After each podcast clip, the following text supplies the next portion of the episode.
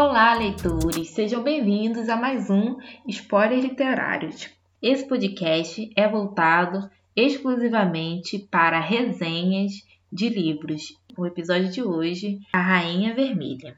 Antes de começar, eu queria dar algumas informações. Esse podcast tem um blog, cultura43.com. Lá você encontra todas as informações pertinentes a este podcast. E para as pessoas que ainda querem ler esse livro e não gostam de receber spoilers, eu recomendo você ler a história primeiro para depois ouvir esse podcast. Sem mais delongas, vamos lá. O livro escolhido de hoje é A Rainha Vermelha de Victoria Aveyard.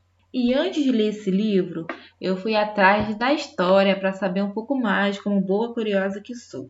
E a primeira informação que eu obtive é que muitas pessoas estavam criticando esse livro devido à história ser completamente igual ou com traços parecidos a Jogos Vorazes e A Seleção. Eu confesso que eu nunca li esses dois livros para comparar, então eu só vou basear nesse livro, A Rainha Vermelha. Então, pelo todo, eu amei. Só que esse livro dá muita reviravolta que eu não esperava. Enfim, o livro conta basicamente que existe um mundo que é dividido entre pessoas com sangue prata, que são os nobres, e as pessoas com sangue vermelho, que são os pobres, né? O praticamente escravos, fazem tudo para dar é, conforto, riqueza para os prateados, porque os prateados têm poderes e as pessoas de sangue vermelho são as pessoas normais, que não têm poderes. Então, né, para que não haja guerra, confusão, os vermelhos fazem as coisas com prateado. E sempre foi assim, pelo que eu entendi ao decorrer da história. A Mari, a protagonista dessa história, ela é uma vermelha. Só que ela descobre que tem poderes. Então, é uma vermelha prateada? Então, ela não sabe. Mas antes de ela descobrir que ela ela tem poderes? Vou contar no começo. Os vermelhos são enviados para a guerra. Ela tenta salvar ela e o amigo dela, Kirlon. Então, para fazer isso, ela consegue a ajuda de uma mulher chamada Farlen. E elas duas fazem um trato para que essa Farlen possa enviar ela e o amigo dela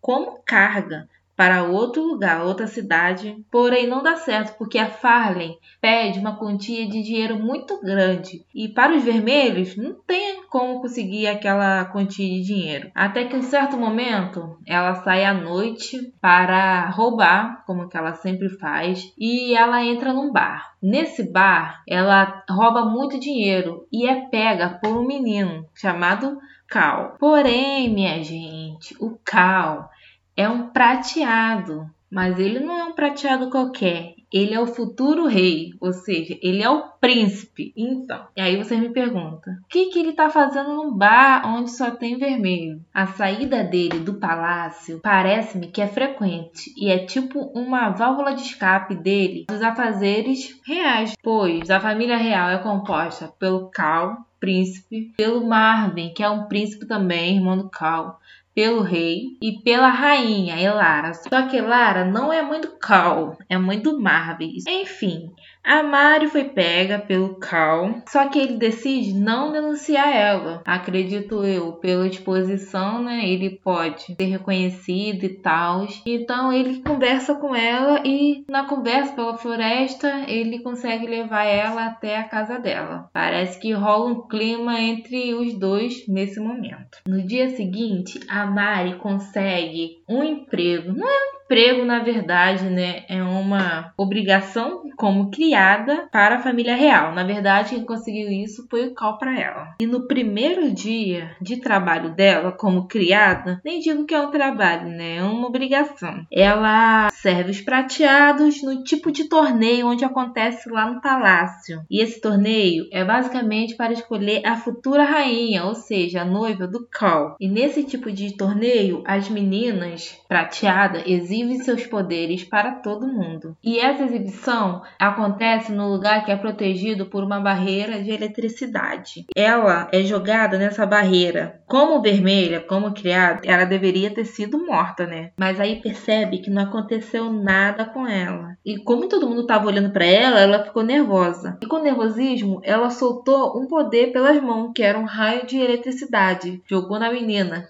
chamada Evangeline, que no caso é uma escrota do caramba. Pensa numa menina patricinha que se acha dona de tudo, que tudo é para ela, que o mundo gira em torno dela. É Evangeline completamente. E no fim dessa confusão toda, os prateados queriam explicação do rei e da rainha para saber por que uma criada de sangue vermelho tem poderes. E para explicar isso tudo, o rei e a rainha tiveram que inventar uma desculpa plausível para ela ter esse poder. Então, gente, a rainha comunicou que ela era filha, comunicou não, inventou que ela era filha de um soldado prateado que morreu na guerra e uma família de sangue vermelho pegou para criar sem avisar, sem nada. Os prateados acreditaram no rei e na rainha. Mas o que eles queriam mesmo é descobrir como que uma vermelha tem poderes. Então preferiram manter ela perto de si para não haver ameaça, porque não sabiam com quem estava lidando. Mas convenhamos que essa história, não sei como que os prateados acreditaram nisso. Uma história sem pé na cabeça. Eles não perguntaram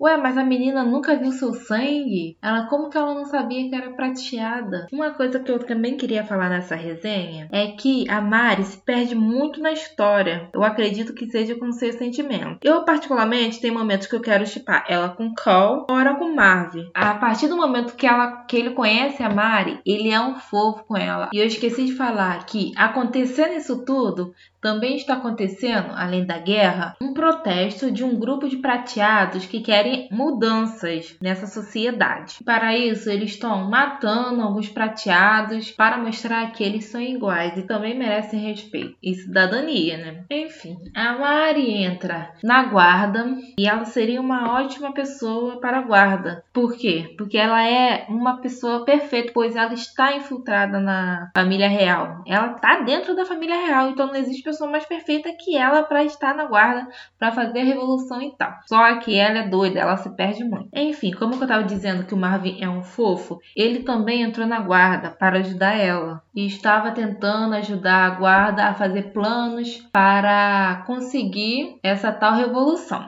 Porque convenhamos, a guarda escarlate não tinha nenhum plano para chegar, não é para chegar ao poder necessariamente, para ter essa igualdade de gênero. Eles queriam chamar atenção, mas quando chama atenção, eles falam, fica assim, para onde a gente vai? Eles não tinham um plano. E o Marvin estava ajudando nesse sentido. Até que um momento, o Marvin deu uma ideia para Mari para que, que a Marvin convencesse ao Cal dar um golpe de estado pai. Mas convenhamos, você acha mesmo que isso ia dar certo? Não ia, gente. Então, o plano foi o seguinte: eles chamavam a atenção dos prateados, jogando bomba e tal, pau, pau, pau. E quando o príncipe Cal aparecesse, a Marvin interferia ele e contava a verdade para ele e falasse: Você pode mudar isso tudo, basta querer, convença seu pai e tal, tal, tal. Queria que ele desse um golpe de estado no pai. Claro que o Cal, na hora, não acreditou, chamou a Mari e o Marvin de traidores. Conseguiram capturar os dois, levaram para uma sala completamente isolada e ficaram o rei, a rainha Elara, o Marvin, Carl e a Mari. Gente, nessa hora que minha cabeça deu assim um bug. Por quê? Eles estavam num quarto conversando e descobrimos que a rainha Elara sabia de todo o plano da Mari. E não só isso, o Marvin estava ajudando ela. Ou seja, gente, o fingimento de gostar da Mari, de gostar do irmão e a rainha Lara. E o Marvin matou o rei, botando a culpa no Cal, fazendo que o Cal perca o trono e o trono seja do príncipe mais novo, o Marvin. Ou seja, o lema do livro sempre traz uma frase que é todo mundo trai todo mundo. Só que eu não esperava do Marvin trair Tipo, eu fiquei bugada nessa parte. Eu, sinceramente, pensei que o Marvin pelo menos estava gostando um pouquinho da Mari, pois até no, nas últimas páginas, as últimas palavras, eu estava procurando uma reação do Marvin demonstrar que gosta da Mari. Ele iria se arrepender em algum momento para nem ficar com o coraçãozinho feliz. Mas isso não aconteceu. No final do livro, o Cal e a Mari conseguem fugir o Marvin, vira rei. E os dois têm o mesmo pensamento de matar o novo rei, o Marvin. Gente, eu fiquei absolutamente triste porque eu me apaixonei pelo Marvin. Eu sei que ele é um psicopata e tal. Eu espero que próximos livros ele pelo menos se arrependa um pouquinho, que goste um pouquinho da Mari, pelo amor de Deus. Que eu me apeguei muito a ele. Eu cheguei uma parte do livro que eu tava gostando mais dele que o próprio Cal, que é o mais certinho. Enfim, esse foi o spoiler literário de hoje. Eu espero que vocês tenham gostado. E entre no nosso blog para conhecer. Eu vou deixar aqui um link de um formulário aberto para vocês comentar qualquer coisa, sugestão, reclamação, se vocês quiserem participar, principalmente. Eu já vou comentar qual será o próximo livro que será resenhado aqui nesse canal. Será o livro simplesmente Blue. Então, se vocês querem poder participar, entre em contato aqui no link abaixo que eu deixei nesse podcast. Deixe seu e-mail que eu entre em contato com você. Então, por hoje é só e obrigado. Um beijo, beijinho.